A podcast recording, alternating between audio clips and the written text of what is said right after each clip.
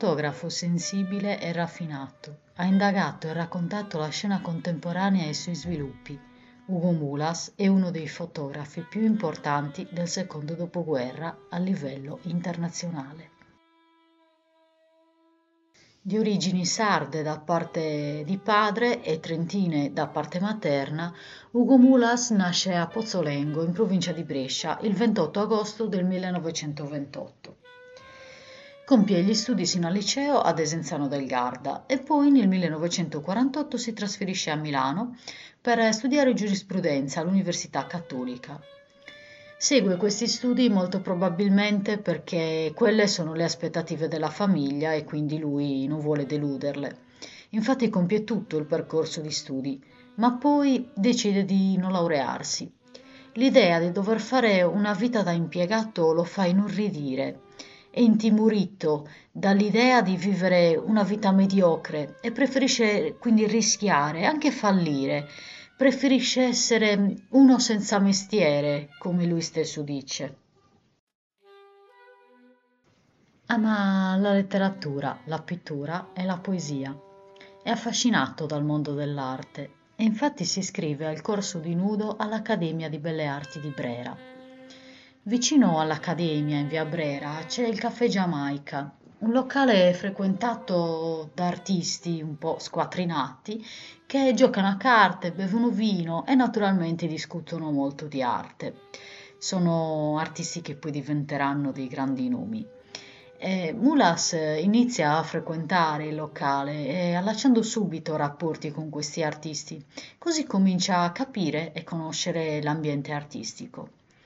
Si sente uno senza mestiere, sì, ma al Giamaica, tra artisti, tra amici, ci si sostiene. Ci si prestano anche dei soldi, almeno per comprare il pane. C'è la tendenza ad aiutarsi nella povertà del dopoguerra. È un periodo economicamente difficile per tutti e qualche notte, quando non ha una camera a disposizione, Mulas la passa nella sala d'aspetto della stazione. Intanto inizia a lavorare per eh, un'agenzia come giornalista e caricaturista. Poi arriva la fotografia e arriva quasi per caso. La formazione di Mulas è completamente autodidatta. Eh? E lui stesso racconta. Ero uno studente, bivacavo quasi sempre in quella specie di caffè che era allora il Giamaica, una latteria dove si riunivano dei pittori Qualcuno mi ha prestato una vecchia macchina e mi ha detto un centesimo e undici al sole, un venticinquesimo cinque e sei all'ombra.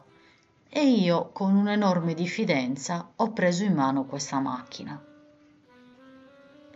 È così che Ugo Mulas arriva alla fotografia.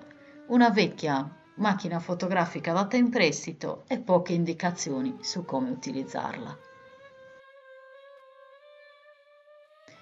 Vive la società del dopoguerra Mulas e presto capisce che la fotografia può essere un mezzo di critica della società e che la macchina fotografica è uno strumento che gli permette di tradurre la sua sensibilità estetica ed intellettuale in immagini. Inizia così a fotografare i primi soggetti e lo fa al Bar Giamaica con i suoi amici intellettuali e nelle periferie milanesi e nella stazione centrale. In questi anni conosce Mario Dondero, un altro importante fotografo di cui sicuramente vi parlerò in futuro. E con Mario Dondero Mulas realizza il suo primo reportage alla Biennale di Venezia, che viene pubblicato sulla rivista Le Ore. Al bar Giamaica stringe amicizia anche con il critico e giornalista Pietrino Bianchi, tramite il quale nascono delle collaborazioni stabili con diversi giornali realizza dei reportage in Europa affiancando il giornalista Giorgio Zampa per eh, l'illustrazione italiana e Settimo Giorno.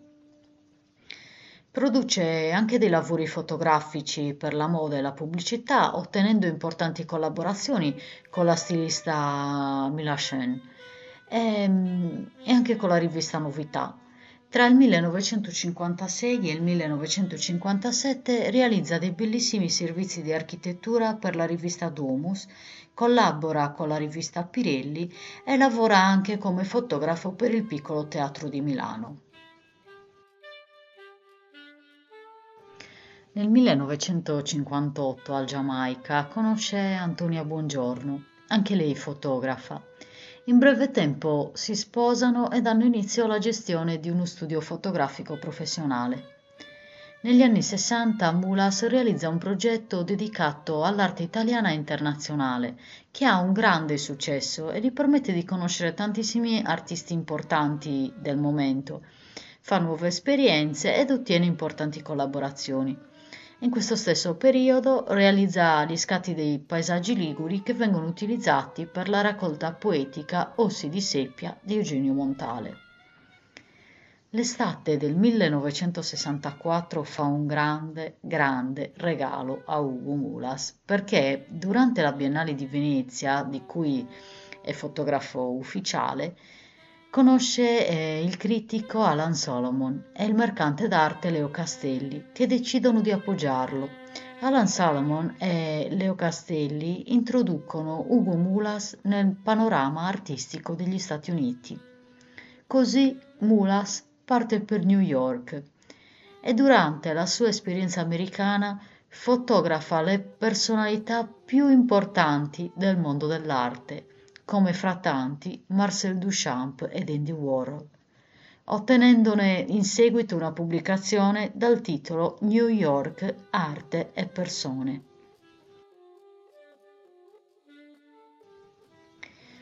I suoi ritratti di artisti ed intellettuali di ogni genere lo rendono celebre e unico nel suo genere.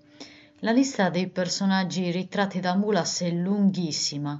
Penso che le più importanti figure del Novecento siano passate per il suo obiettivo.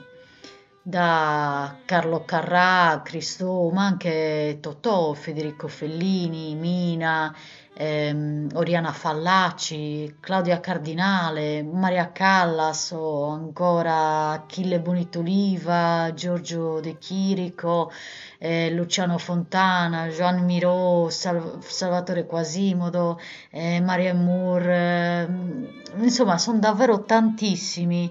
Eh, vi basta andare anche su Google per trovare eh, una lista davvero, davvero lunghissima di personaggi e intellettuali della storia italiana ed estera fotografati da Ugo Mulas. Nel 1970 una brutta malattia mette un freno a, alla sua attività artistica, costringendolo a casa, ma lui non si ferma definitivamente perché produce Le verifiche, la sua ultima opera, che è un'analisi sul sistema eh, da attivare per la realizzazione di una fotografia, ma è anche uno sguardo critico del suo lavoro e ne dedica la chiusura a Marcel Duchamp, perché quando sul finire degli anni 60 Mulas incontra Duchamp negli Stati Uniti, quest'ultimo lo invita a riflettere proprio sulla fotografia e sul senso del suo stesso lavoro. È, è come se, se le verifiche fosse la chiusura di un cerchio, di un progetto lavorativo che si chiude con la fine della stessa vita dell'autore.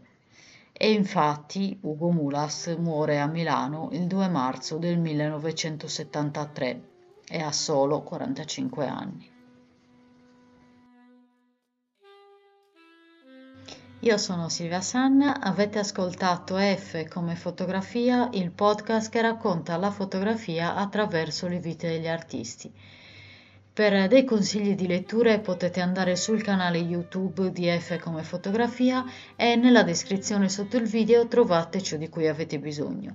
Se ne avete piacere potete iscrivervi al canale in modo da rimanere aggiornati.